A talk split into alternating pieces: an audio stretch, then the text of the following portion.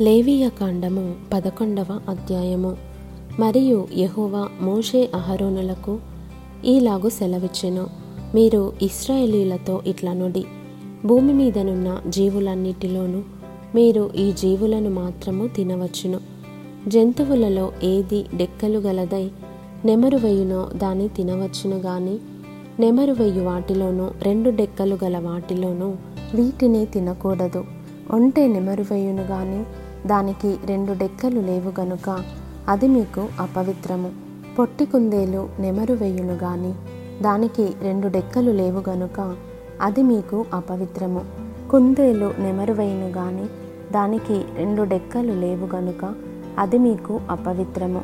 పంది విడిగా నుండు రెండు డెక్కలు గలది గాని అది నెమరు వేయదు గనుక అది మీకు అపవిత్రము. వాటి మాంసమును మీరు తినకూడదు.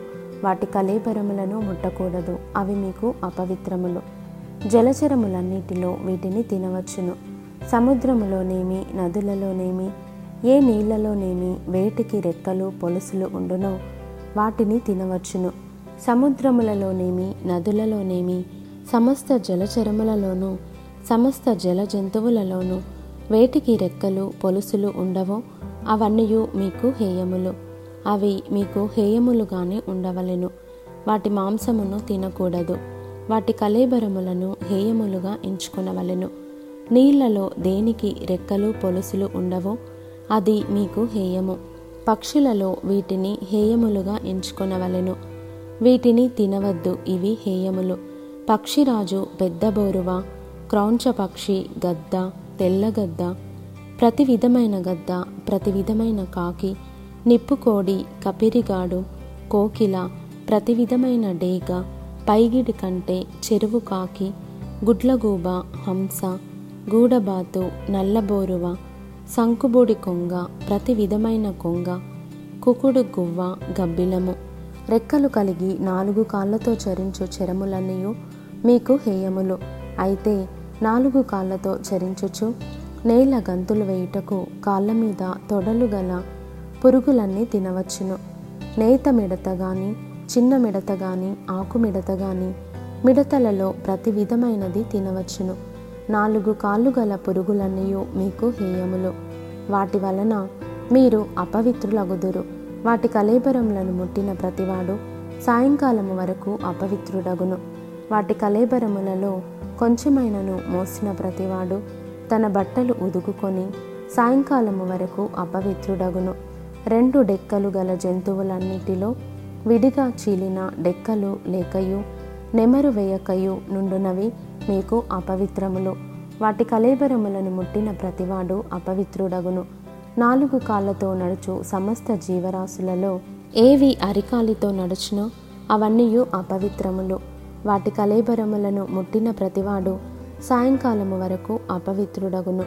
వాటి కలేబరమును మోసిన ప్రతివాడు తన బట్టలు ఉదుగుకొని సాయంకాలము వరకు అపవిత్రుడగును.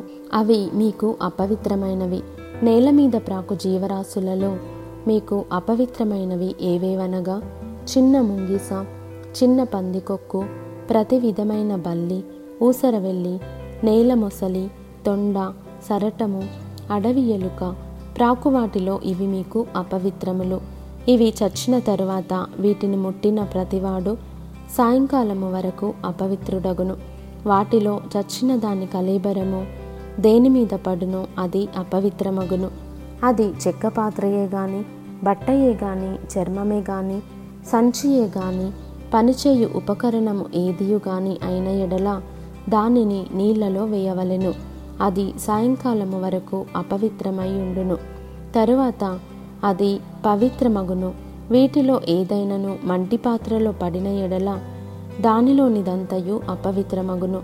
మీరు దానిని పగులగొట్టవలెను. తినదగిన ఆహారమంతటిలో దేని మీద ఆ నీళ్ళు పడునో అది అపవిత్రమగును.